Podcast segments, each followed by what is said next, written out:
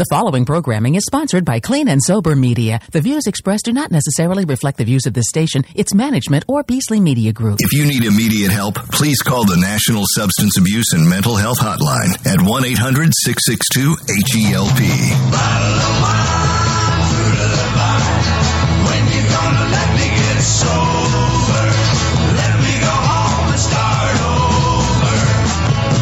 Welcome to Clean and Sober Radio, brought to you in part by Jefferson University Hospitals and Thomas Jefferson University, providing excellent clinical and compassionate care in the Philadelphia region, a proven leader in healthcare and education since 1825. And now, here are your hosts, Gary Hendler and Mark Sigmund.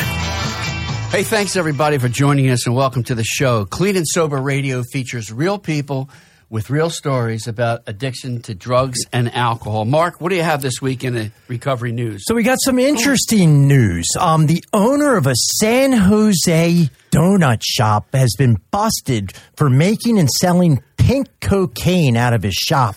A drug mix of ketamine, meth, cocaine, and opioids. Luis Carrillo Moyeda um, owned and operated a donut, a very prominent donut store. I don't want to say the name to throw them under the bus. Sure. Um, in San Jose. Uh, he was busted. Uh, basically, he was pushing this stuff, I guess, donuts too, at the same time. Uh, and it's a pretty big deal out there in San Jose, California right now. So wait a minute. So uh, were these uh, disguised in donuts or, or what? So that information has not been released yet, Gary. Oh, but really? it's a very good question that you have. Maybe it was in the filling or whatever. I mean, people were clearly going in there first thing in the morning and they were ordering the, this stuff, which has actually been nicknamed the Pink Panther. Wow. Yes. Isn't that crazy? Yeah. Well, I- you know, I hope, uh, sir, all kidding aside, I hope the people that went in there knew what they were biting into. I know. I know. That's a that's a very good question right there, Gary. yeah. You know? Yeah, it's interesting. What else you got? Uh, secondly, there's a big rumor going on right now that the Biden administration is working to reschedule marijuana as basically a Schedule 2, 3, or take it completely off the scheduling. And the announcement could come next week, according to an inside source at the White House. wow. You heard it here first on Clean yeah, and Sober this is Radio. the first that everybody in the country is going to hear about. besides it, the article that's written on it. Right? know? so, uh, okay, if it's classified, uh, if it's Schedule Three, um, does that mean that penalties for abuse of it will be lessened? I, you know, I am not sure. I do know that that would make it so it would free up dispensaries and everything to get federal money. Um, so they'll be able to actually get work with the tax system, the whole bit. And, you know, interestingly, it's not Congress that has the power to do this. It's not the president, but it's the actual DEA, the Drug Enforcement Administration, that is going to be the ones that reschedule this. Again, the Biden administration is really mum about this, and Congress is kind of up in arms. They're asking for a report on this whole thing right now. Um, but the, again, the announcement could come next week. You heard it first on Clean and Sober Radio. Well, I'll tell you something, but you know, we've talked about this for years now. It's not a good thing. Yeah, well, you know, it's listen to this. Hawaii Governor Josh Green is basically saying that the fact that it's on the scheduling at all is total, total. Uh, I won't even say the word. Yeah, yeah. Um, but I don't know. I mean, I'm split on this whole thing, Gary. I mean, I, I definitely don't think it should be a Schedule One. I think it's insane. I I agree. And you. listen, know, you know, we have a guest today, and we're going to talk with our guest. I have an article I want to get into Yeah. about the view they're shifting on substance abuse, and what does it? What do you have to be to actually be sober? It has changed. You know what I mean? So let's do this. Let's let's take our first break. When we come back, our guest, um, Dr. Jeff F, is with us. An incredible uh, incredible guy. I've known him for years, and we're going to find out his whole life story and all the accomplishments he's had. Even though he was he had a, a nasty addiction, but now he's he's doing fabulous. Stay with us. We'll be right back. This is Clean and Sober Radio. A cancer diagnosis can knock the wind out of you. The Sidney Kimmel Cancer Center at Abington Jefferson Health can help. Our brand new Asplundh Cancer Pavilion brings you 86,000 square feet of cancer fighting science for truly comprehensive care.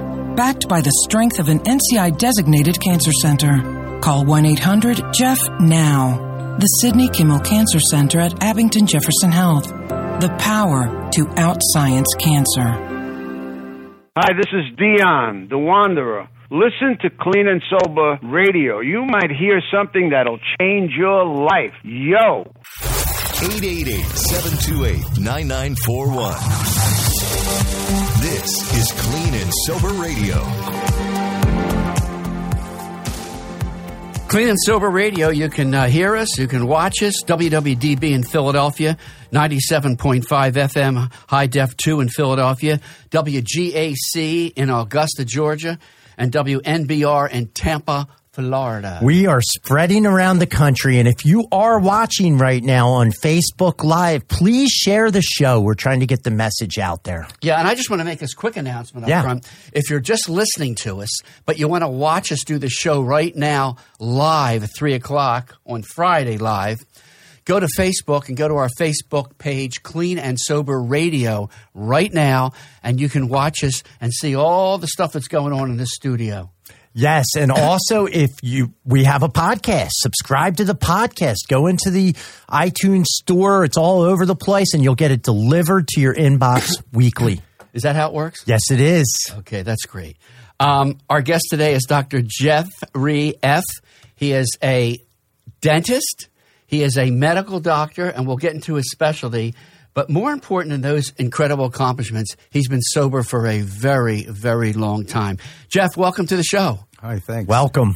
Finally got you Pleasure. here. Finally got you here. Yeah, last time I was supposed to come, it it uh, it snowed. It So we snowed. yeah. canceled. Yeah, yeah, yeah. So, um, you know, I, I find it amazing, Mark, because I basically I, I'm not uneducated. You know, I did go to I did go to graduate school till they threw me out. I know that's yeah. So that means I did graduate from elementary school and college, but I was never really, um, I, I couldn't really do work, especially when I was stoned.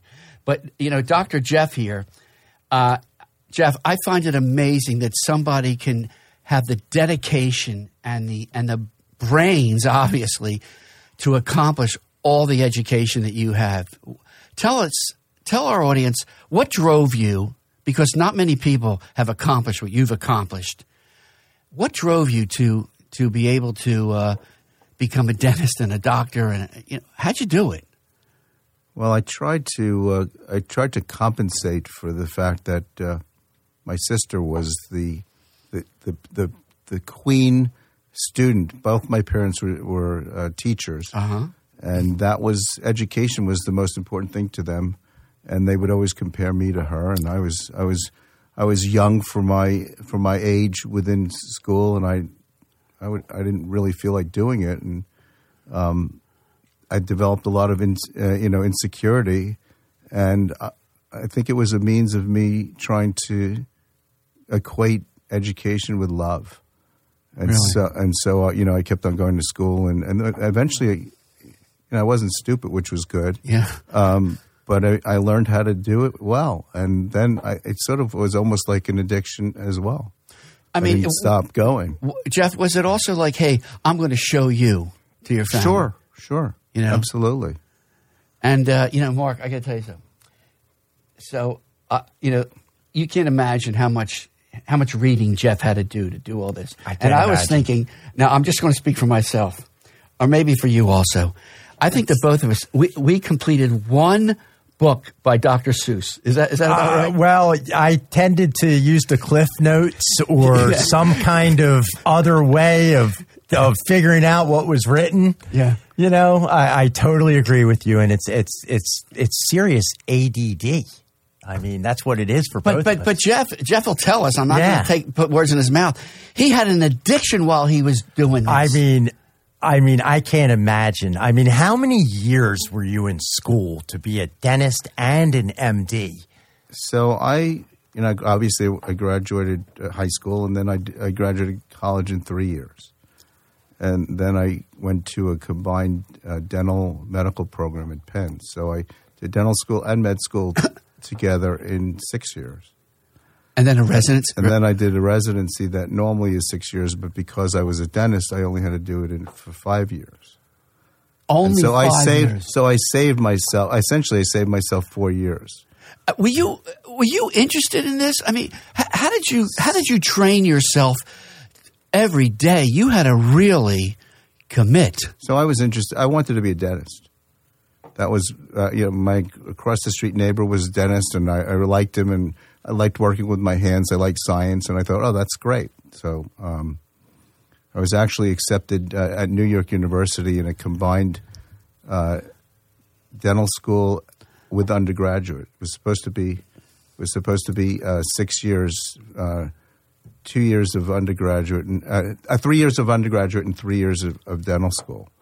And then they switched in the middle of my program from a three-year dental school to a four-year dental school. And so I had a lot of advanced placement credits from high school. So I said I want to do two years of undergraduate and four years of dental school. And they said, well, we don't know about that. And I had an interview with three people, two of which said, yeah, that's fine, you could do that. And the third person said that I wasn't worldly enough. So what happened? So the, it had to be unanimous. Unanimous. So I said to them, okay, fine.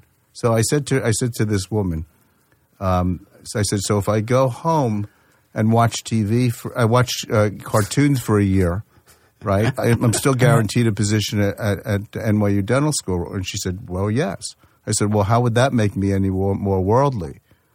So at, at that point, I said, okay, fine, and I applied to Penn, and so I got into Penn.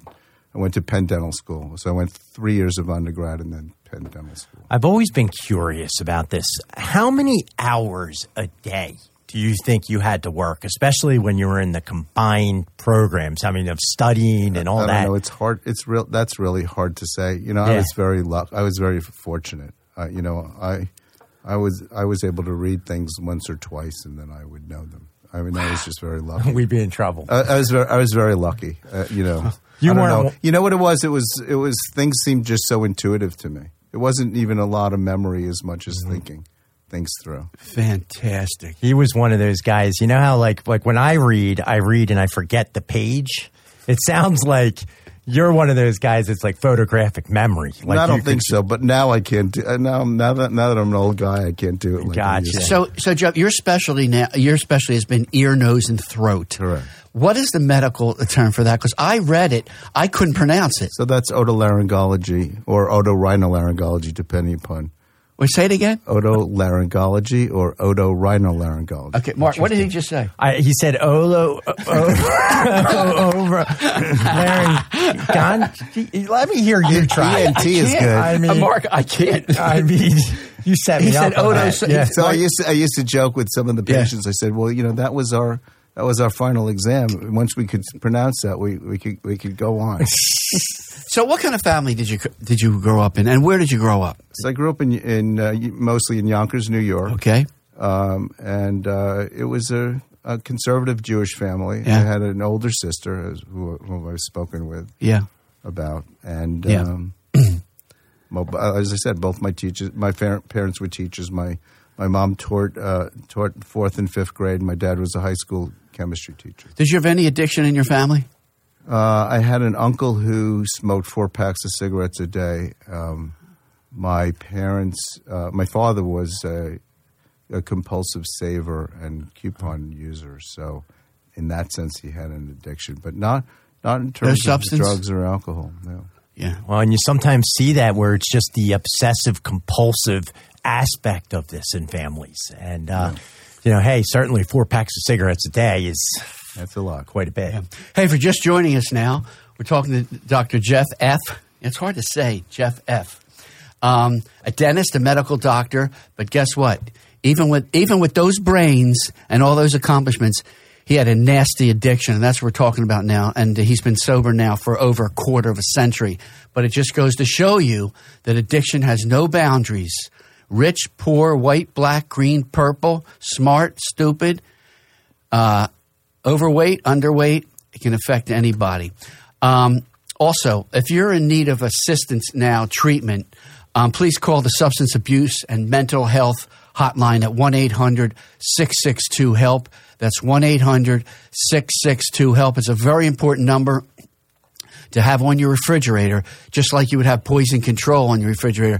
Uh, in the event that you are in uh, dire need of treatment. And Mark, you have another number that's very important. 988. That's the suicide hotline. And, uh, you know, if you're feeling hopeless, call that number, get out of isolation. And, and just on a side note, you know, one of the, the worst times of the year, if not the worst time of the year, is the spring for suicide. So keep an eye on your loved ones. Um, believe it or not, people get the energy back. They see everybody looks happy and, and, and they don't feel happy. And, and so keep an eye on your family members. Very good advice. Also, if you want to get involved with this conversation, give us a call at 1 888 728 9941.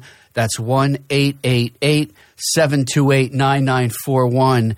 And uh, I just want to mention some uh, folks right now that are watching us.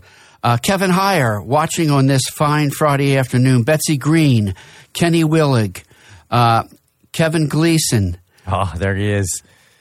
Make this shareable. I guess Oh, that's that's, you. that's a Brad area to make Nah. it terrible. No. No, no, no, no. Steve Law, Mike Brill. Happy Friday, gentlemen. Saving lives is what we do. Robert Brandis, great seeing you guys in real time. Julie Glick, Sokoloff is watching. Hi, Julie. Um, Kathy Wolf, Ron uh, Manquest. Does your family doctor know if you go to rehab? We're going to ask uh, Jeff that question. Does your fa- that's a good question. Linda Carroll, uh, Stephanie DePaul. We'll get to everybody else. We got a lot of people watching. That's a good question. Does what was the question? Does your family doctor know if you go to rehab? Well, I guess the only way they would know if you tell them. Is that right, Jeff? Well, they know that I'm, they know that I'm in recovery. They know, I'm, and yes, they know that I'm in recovery. Yes. Is that what what she was asking? They Yeah. said if I was in rehab, but I'm not in rehab, but I'm in recovery. Well, I, I think what she was asking actually is it, that if you decide to go to rehab, is your family doctor going to find out? Right. And Right? not Only if you want them to. necessarily. Only if you want them. to. Yeah. Yeah. Or if you're willing to. Well, why would you should? Why would, why would you should. Yeah, yeah, absolutely should. Um, good questions and stuff like that. Um, hey, I got we, we got an email. We get emails during the week, Jeff, and uh, here's one. Sandy L from Madison, Wisconsin writes to us. I have two kids that are in rehab. It's very expensive. Can I deduct the cost on my tax returns? Well, I'm no accountant, but I think you can. I mean, it's a medical expense. Uh, this is way out of my Yeah, I know it is. territory. I shouldn't right even here. answer. Jeff, you know, I mean, my are you an accountant also, Jeff? I am not, but Okay. my, my understanding is that if your if your medical bills are more than ten percent of, of your of your income, then you can deduct. That's why we have a doctor on the show, Gary. That's right. A doctor. That's my knows, understanding. You know. Yes. So, so okay, Jeff. So, you get you, you graduate. Where'd you go to undergraduate? New York University. Okay, NYU. Um, I guess you did. You get into every dental school you applied to? I don't know. I'm sure you did. I don't know. I'm sure hard, you did. Hard to say. I- I'm in awe of this. I'm not. guy. Su- I'm not Okay? sure. I'm in awe of this. I don't. Rec- I don't recall a rejection letter, but but I don't. Yeah. I, You know, every letter that I would get would always start it with, "We regret to inform you." That's the worst. That's the worst when you open that letter and you can just see it right there. Boom. Yep. You know, Yep. I'm making myself look like an idiot. I'm Uh, actually You're making not. both of us but- look like an idiot, Gary. That's great. So, okay, so you get into school, you're in medical school. When did you start using? What did you start using? Uh, the first time I got high was actually my sister got me high with um, I smoked pot. Yeah. Uh, well, actually, that's that's actually not true. Um, I used to love to get drunk during Passover. Okay. Yeah. How, that was, how that old? was uh, well, um, I think eight or nine is when I really wow. started. Eight or re- nine years yeah, old, and I yeah. could remember my ears feeling hot, and I still can feel. I can Yeah, if I think about Yes, it, I can, yes. I can still Yeah. feel that. Yeah. But you know, if you're if you're a, a Jewish man, then you had alcohol when you were eight days old because Really? you have your bris, which is a, which is a ceremonial uh, circumcision. They to, some one of the things that they do is they dip uh, gauze into wine, and they have you suck on it while they're uh, doing the, the the deed.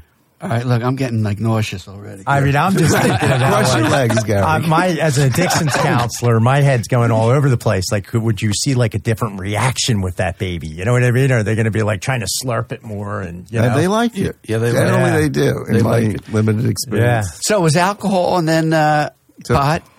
alcohol, and then pot, and Yeah. then uh, You know, I, I'll tell you, because I had to go through so much school, I think that kind of saved me because I did. I was dedicated to going to, to school. So although I would, you know, I'd go into the dorms, uh, you know, at NYU, I'd smoke some pot with people, and then every Wednesday we'd go to the bar and we'd drink. I lived at home when I went to school, and so uh, you know, it kept kept things at bay.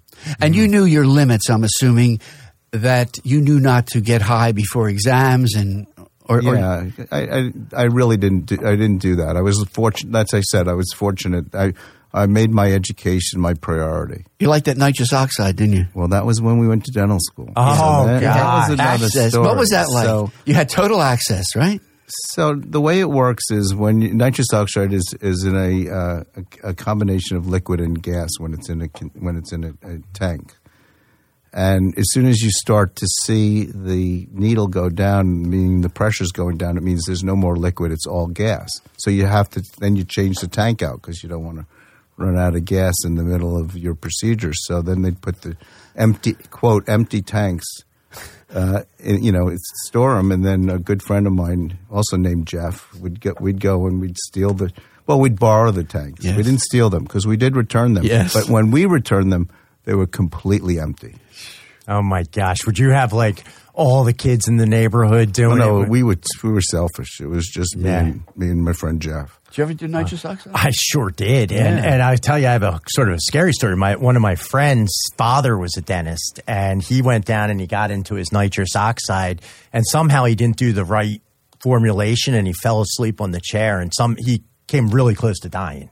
You know, because um, but nitrous, a lot of people pass out and they hit their head, and and uh, it can be pretty nasty. You know, it can be be pretty nasty. You see it at concerts all the time. You'll hear the the whippets, they call them whippets. I you know what I mean? I remember. Did you do them? Did you? Sure. So that you know why they're whippets, right? Because you use them to make whipped cream. Yeah, I used to And you get could- into that. You could go into a supermarket, and I shouldn't tell this. I know. My mom used to always be like, "Why is the Open whip, the whipped cream up and Yeah, of course. We've nitrous. all done that. why is the whipped cream broken?" Was all my mom used to say. you know.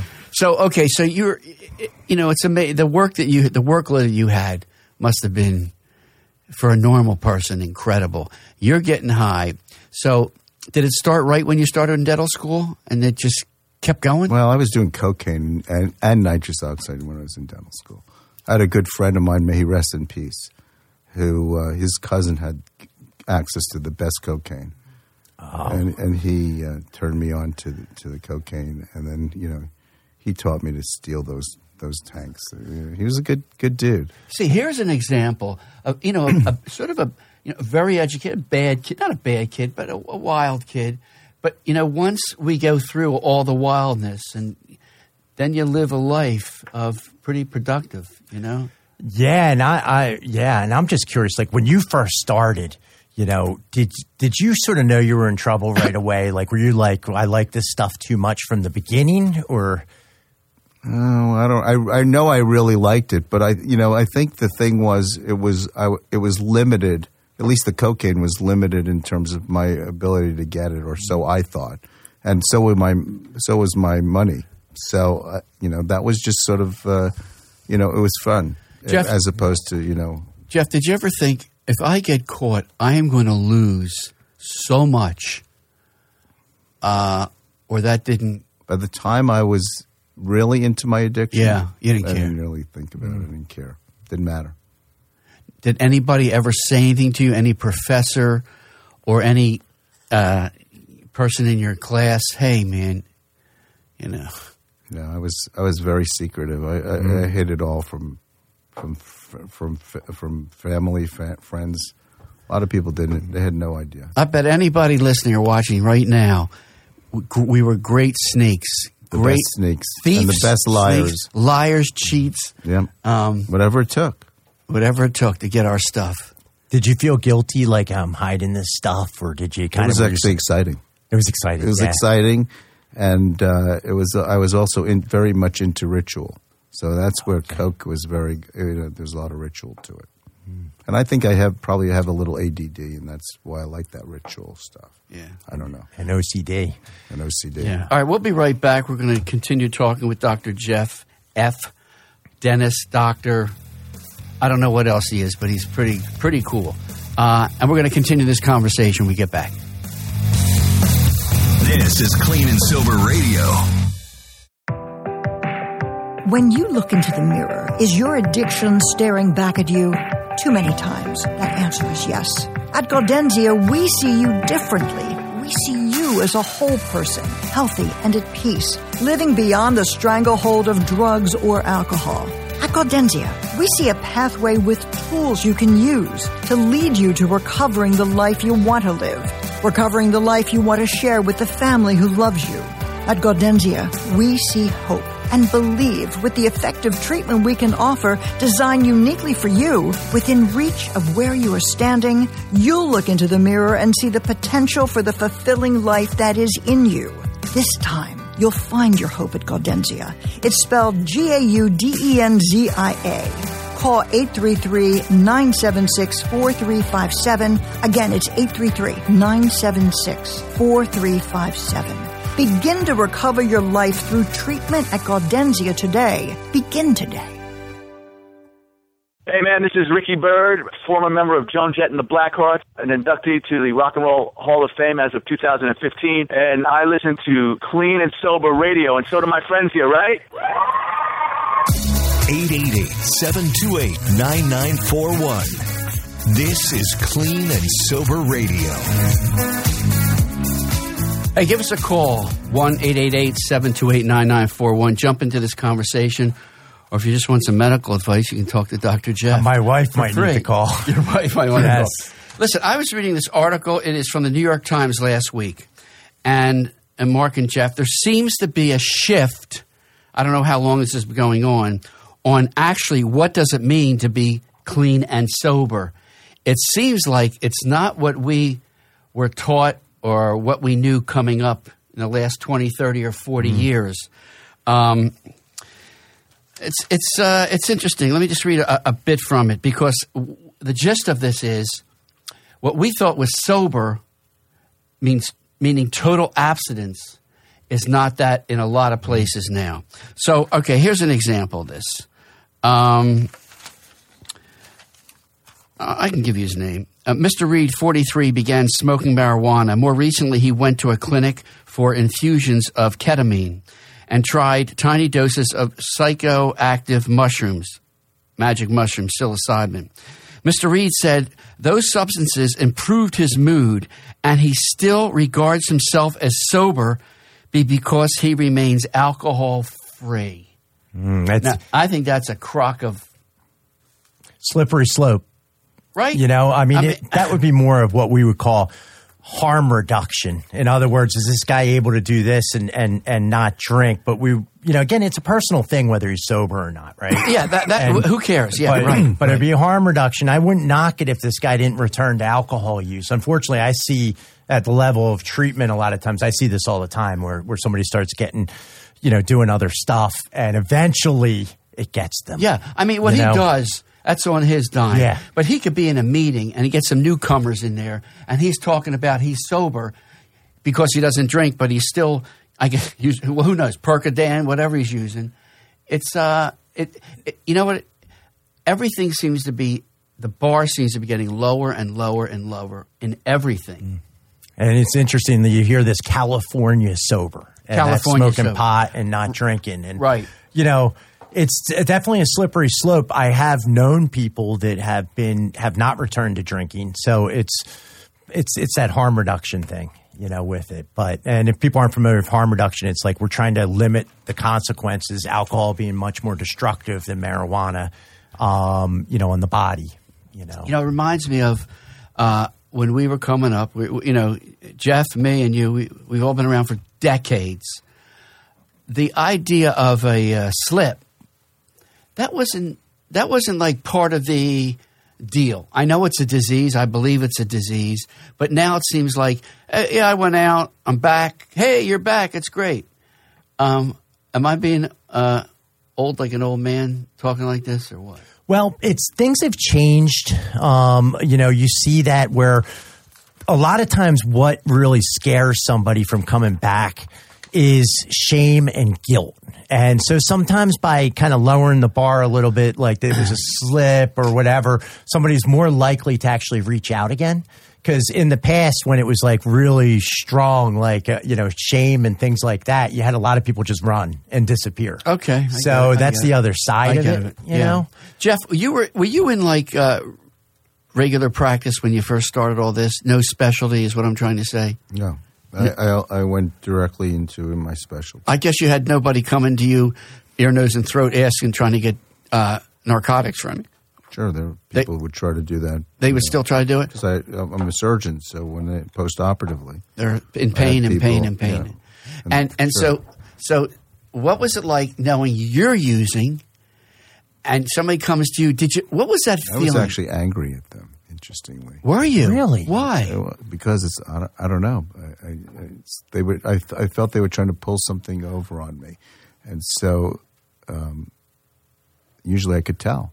Right. I mean, So I, you know, it takes one to know one. yeah, Uh, you so- can't, tell. you can't Yeah. con a con. so- yeah, I- exactly. um, Yeah. But there was one instance that I remember where uh, it was just the just the perfect uh, sort of uh, uh, perfect storm, where this person I had a particularly difficult surgery, and this person was in pain, and uh, and I thought they should be in pain be, based on the difficulty of the surgery, and it turned out that their I think it was their brother or their sister actually called and said, "Oh yeah, he really needs more," and they ended up stealing it from him, and it wasn't that at all. So I really was I was pissed. yeah, I, I, yeah. I can imagine. How dare you? Right? Yeah. How dare you do that? Yeah, right, right. and I, you know, I'm, I'm always curious. Do they do they actually use cocaine for nose surgery? Because I know you're absolutely. really because I woke up during surgery on my nose and I thought I saw they a do. jar. They do, and um, that's interesting because I did actually. I was able to get on a very limited basis pure cocaine. Is that liquid? Uh, well, so it is liquid in in most places, but I worked at the Alaska Native Medical Center during my second second year of residency, and it was like a VA hospital, mm-hmm. and they'd actually give you a vial which had p- powdered cocaine in it, and when then we would mix it up as to how the strength that we wanted. Did so you- it was powder. Did your patients ever see it? Uh, no, did they, they didn't. But you know, it's interesting because uh, this is terrible, but this It's is okay. what we did. This is what we're know? talking about. I had this vial Yeah. and I put it in, you know, like t- the used meds, Yeah. right? Yeah. And then I went back like the the, the night that night, Mm-hmm. and it, all the water had evaporated. I scraped out the the cocaine that was the Mm-hmm. Residual cocaine, and snorted that line. Boy, that was crazy. Well, uh, you know, ophthalmologists used to use. My uncle was an ophthalmologist to exactly. numb the retina or something. Yeah, so it's the only drug known to that is a, both a vasoconstrictor and an anesthetic. So it was particularly useful because it, it limits bleeding and it also is an anesthetic. That's why we use it in nasal surgery. Although we're using it a lot less now. We tend to use Afrin instead. That Afrin? Really? Yeah, that doesn't get you high though. No. Yeah, you mix Afrin with lidocaine. So you Oh, with have- lidocaine, a little you have the two Okay. the two drugs, one for vasoconstriction and one for Well, anesthetic. so interesting. Uh, Sarah T. from Hickory, North Carolina. My son was released from rehab a month ago. He goes to AA meetings nonstop. Is this healthy or just another addiction?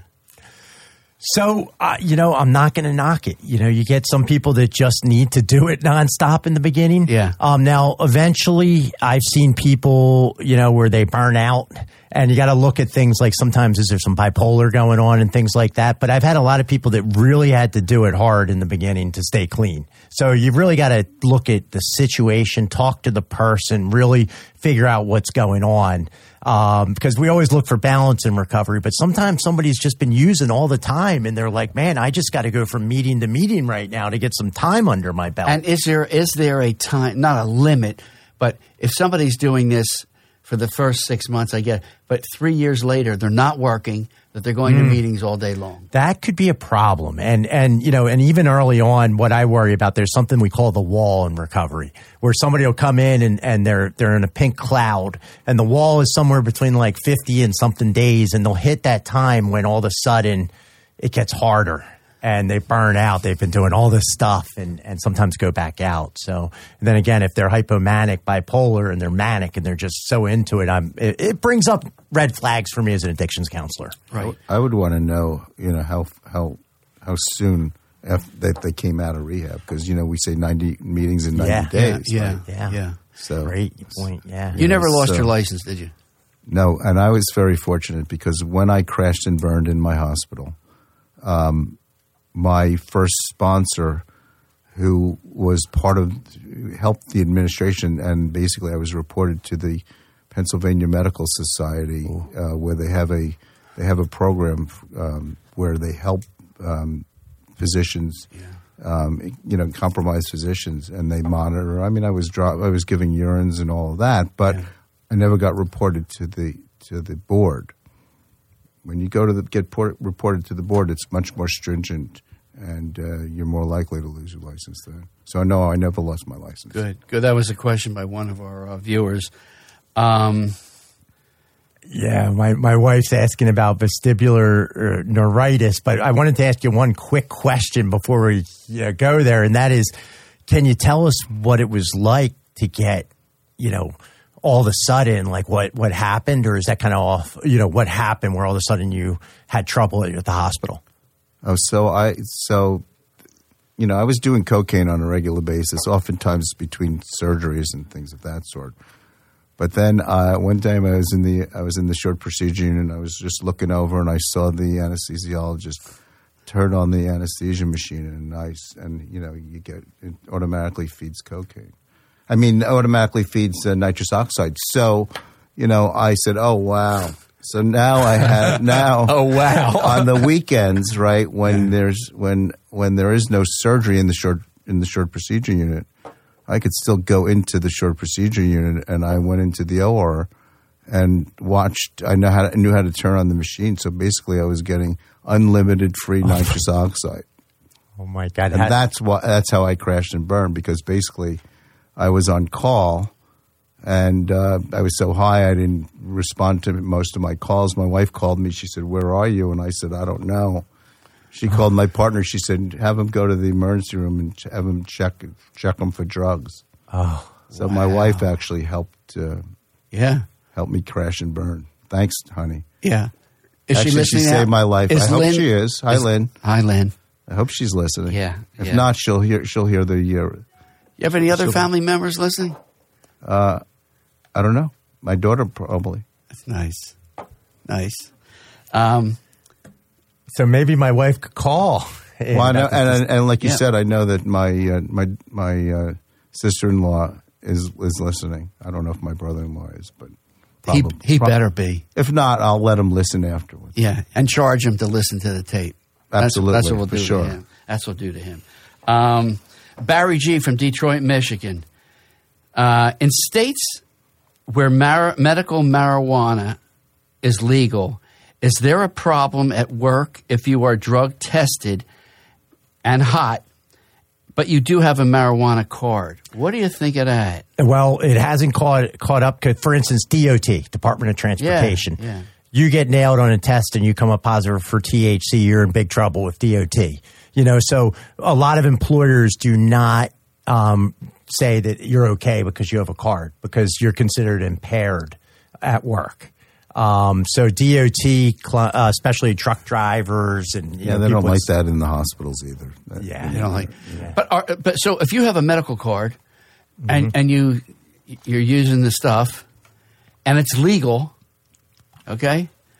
Well, I, I you know I just answered my own question. Alcohol is legal, and uh, you can be drunk in, at work. Well, and the, the thing is, the pot stays in your system. So people, I get people as an addictions counselor get, that get nailed all the time, and they're actually not high at work. They have it in their system, and they Right. get caught on a drug test. Right. If you used uh, 18 days ago, you're Yes, still got you're still going to get jammed up, especially DOT, Department of Transportation workers. You know.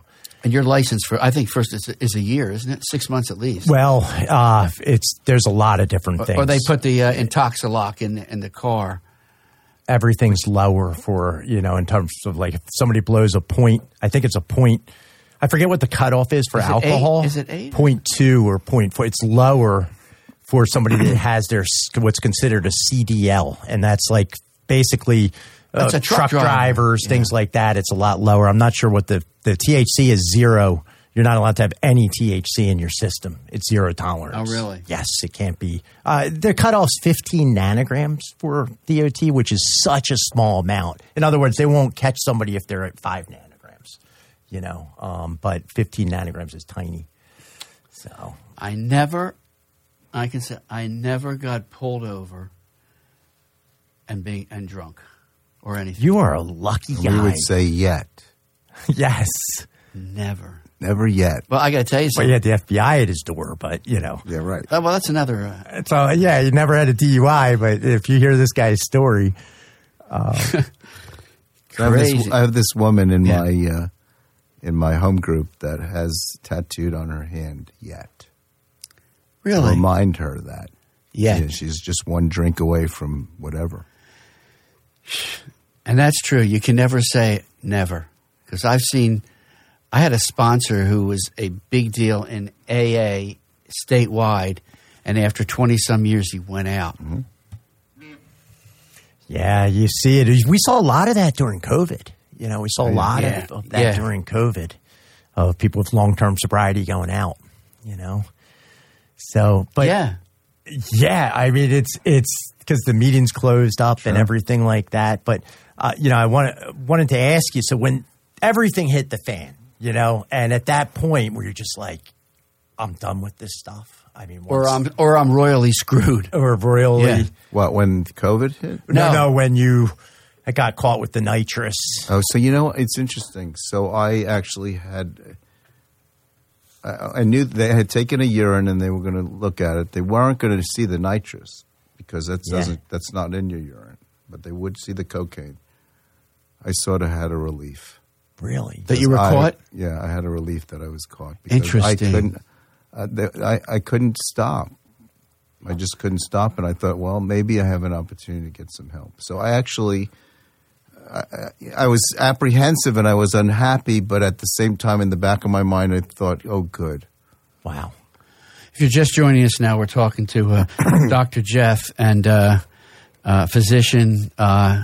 Had a uh, you know had a nasty addiction, went through it, uh, and he is here to tell his story, uh, and is in long term recovery, which is you know it helps a lot of people know even even if you totally screwed up uh, and you're still alive, uh, you can get help and get better.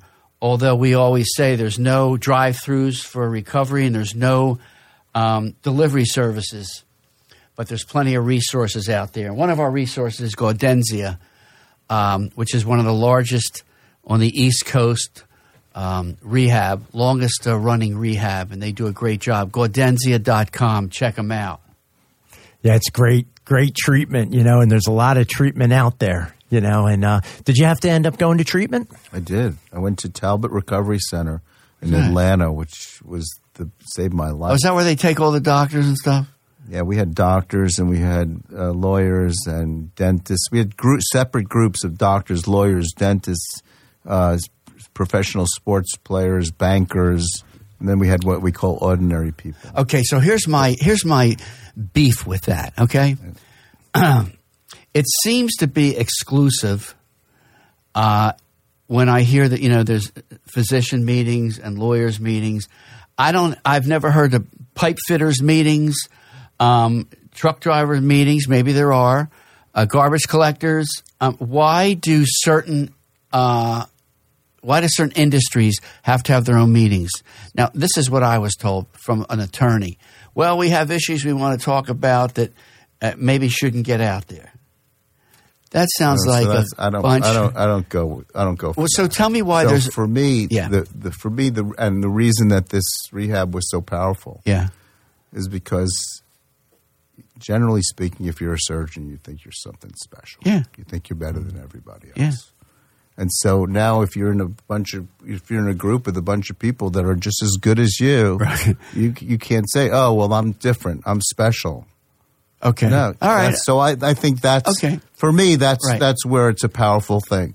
We could have opened up a, a veterinary hospital and a regular hospital with the number of people that were in there. But you now go to meetings. Oh yeah, general meetings with. With yeah, with- absolutely. you still go to meetings, right? I still I go to meetings at least at least four or five times a week. Yeah. Wow, that's awesome. And- Yeah, and- well, and- that's because I had, uh, you know, I wasn't emotionally sober. I stopped going to meetings thinking, oh, I got this. And then I was uh, distraught and unhappy, and uh, I even had suicidal ideation. I crashed and burned, went to, to my own hospital psych, psych ward. Was that? Uh, That was a couple years ago. And then I said, I got to go back to meetings. I need some humility. when you And went that to was your, the best thing that happened. Jeff? When you went to your own hospital, was that difficult? Well, nobody really knew because you know the psych unit's sort of Uh, yeah. Okay. separate. Okay. Okay. So if they didn't, if they knew, they didn't tell me. Right. You know, they have they would have to be violating HIPAA violations and getting to Got it. Our number here is one eight eight eight seven two eight nine nine four one. I think there's a lot of chickens out there. They're not calling in today. You know that? I know, I know, but I mean, it, it never is- makes it better when we call them chickens. Then they're like, I'm not going to call. no, I thought that would in, that that would you know give get them, kind of going. Yeah. you know, it would be an incentive. incentive to yeah. to to show us that we're not Yes. that we're not whatever we're not right. I I guess so, you know. But you know, interestingly, you know, Doc, when you're talking about that kind of that emotional sobriety, I mean, it's amazing. that, Like if we're not connected on a daily basis and we're not living spiritually, how much our heads can get us. You know, did it take a, a little while of not going to meetings? How long do you think it took? Oh, it took me got- several years. Several and years. It, and it was a slow and gradual uh, worsening. All right, we're going to take a quick break. Uh, when we come back, we have a caller on the line, and uh, curious to see what this uh, person has to say. We'll be right back. This is Clean and Sober Radio. Diversity in the workplace is more than gender, ethnicity, and even age. It also means people in recovery. The Hyer Calling Foundation works to end the stigma of substance use disorders in the workplace by helping those in recovery find jobs, get career counseling, and more. All things insurance doesn't cover, and all at no cost. And encouraging businesses to hire employees in recovery because with the great resignation, there are jobs to be filled, and employees in recovery are an untapped demographic. It's mutually beneficial, and it's simply good business. Started by employment attorney in recovery Kevin Hyer, the Hyer Calling Foundation believes everyone deserves a second chance and works to make that happen. And now, diversity in the workplace demands it. Visit hyercalling.org. That's H Y E R calling.org and find out how we can help you. When you look into the mirror, do you see your addiction to drugs or alcohol staring back at you? At Gaudenzia, in that mirror, we see you, healthy and at peace. At Gaudenzia, we see the tools you can use to recover the life you want to live. Hope is in the effective treatment we can offer, designed uniquely for you. Your hope is waiting at Gaudenzia. Call 833-976-4357. 833-976-4357. Through Gaudenzia, you can recover your life. Begin today. What's happening? Brandon Novak here from those movies, Jackass, author of that addiction memoir, Dreamseller. Do me a favor and tune into Clean and Sober Radio with Gary Hendler. 888-728-9941. This is Clean and Sober Radio.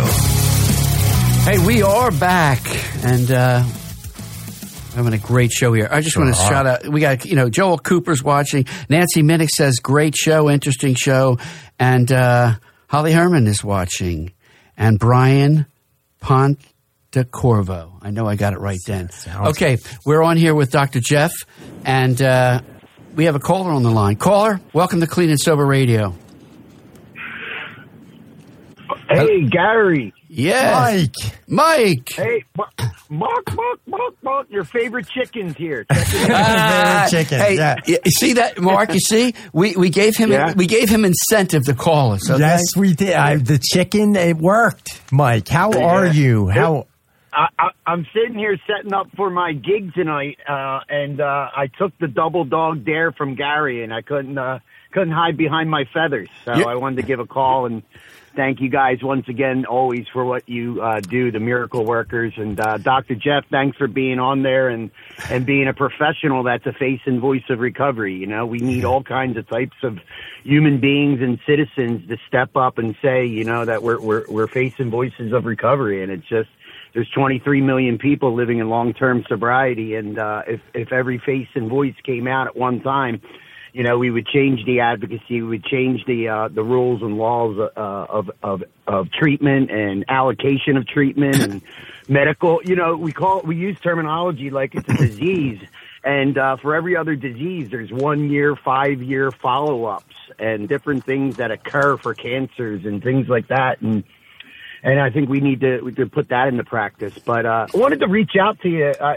you know, I have this um, this this face and voice of mine. I, you know, as a counselor and a face and voice of recovery, as a college professor at the master's level. I, I have had to teach harm reduction and it's kind of a tongue in cheek kind of process for me because there's so many different, um, there's so many different levels of knowledge that goes into this.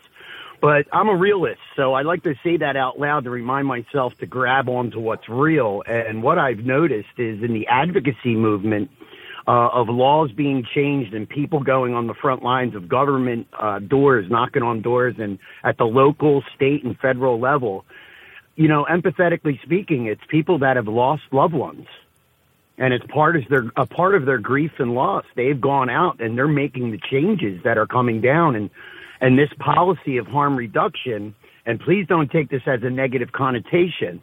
It's a very very desperate decision and policy that's among us in our society. And it is different than 20, 20 years ago, 30 years ago, 40 years ago. It, it doesn't mesh with hardcore recovery, but it's a very desperate uh, policy and decision to make people to preserve life, to, to just preserve life. Good point. And you know, and and and we can't take that away. You know, loved ones that lose loved ones as part of their healing and their grief and loss, they're the ones out there in in these nonprofit um, organizations handing out, you know, you know, snack bags and and cell phones and trying to get people into treatment and going to government officials. But it's a it's a very very desperate policy that meets the person where they're at. And, you know, I think we, what we need, the discussion needs to be is, you know, where does the desperation come in the addict and alcoholic? That is the pivotal internal characteristic trait that brings you forth. I heard one of my clients say 10 years ago that he never wants to lose his gift of desperation. And I said, whoa, whoa, what do you mean by that? He goes, desperation brought me into treatment. And with every step I take in treatment and recovery, I want to be desperate to grab on to new things and learn new ways to live. And I think that's one of the most powerful things. It's an open. That's a real open mind. Hey, M- Michael, we got to roll. Um, we're coming to the end of the Yeah. show. As usual, thank you so Thanks, much for the support that you always give us. Have a great weekend, buddy. Yeah, see you, Mike. Have a great weekend, gentlemen. Take care to you and yours. Blessings. Thank you. You too. See you, Mike. Bye bye. Great caller. Hey, we have another caller on the line. Uh, caller, welcome to Clean and Sober Radio. Can, can you hear me? David, of course we can We hear you. sure can. You had a terrific guest, but I want to say one thing. Yeah. I may have another usage in my future, but I don't know about another recovery. Yeah, well, it's, that's a, Sums it up. it's right good to be a little scared, David. I get I get it, you know? And you've Okay, been and you you've been sober for 42 years. Be 43 in May. Wow. Well, May And May I'll what? tell you, li- listening, listening to your program, Gary, strengthens my sobriety. Thank you So for that. thank you. David, thank you. And, and again, also, we thank you, Mark and I, thank you for all the support you give us. And when you come on, you, uh, you, you really add to the show. Thanks, David. Thank you. All right, be well. Love yous. Love you Love too. you too. Bye. Bye bye. Okay. Okay. Uh, Jeff, thanks for coming on the show. Really appreciate it. My pleasure. You're Hopefully, awesome. You'll come back if we want you. Absolutely. Great. Great, great, great. Okay. Remember, if you or a loved one is struggling with addiction, help is available. Please call 1 800 662 HELP. To get clean and sober, uh, on a, your local radio station, no matter where you are, go to our website, cleanandsoberbroadcasting.com, and let us know what city you are in, and we'll try to get our show syndicated into your into your area. For Clean and Sober Radio, I'm Gary Hendler. I'm Mark Sigmund. Thanks for joining us, and thank you for all the support that you guys give us. Have a great weekend.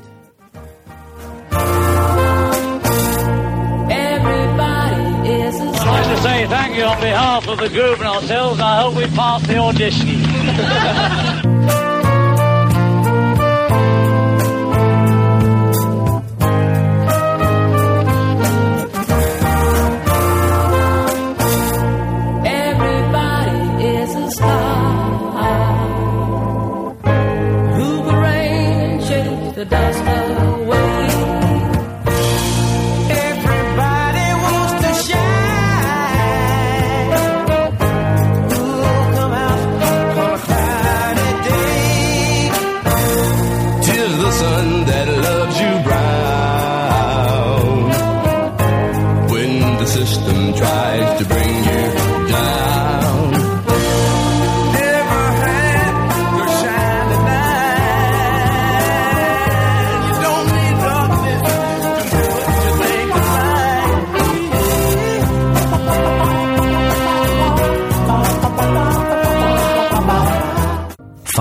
cures, saving children. Learn more at stjude.org. Listen to us online at www.dbam.com or on the WWDB AM Talk 860 app.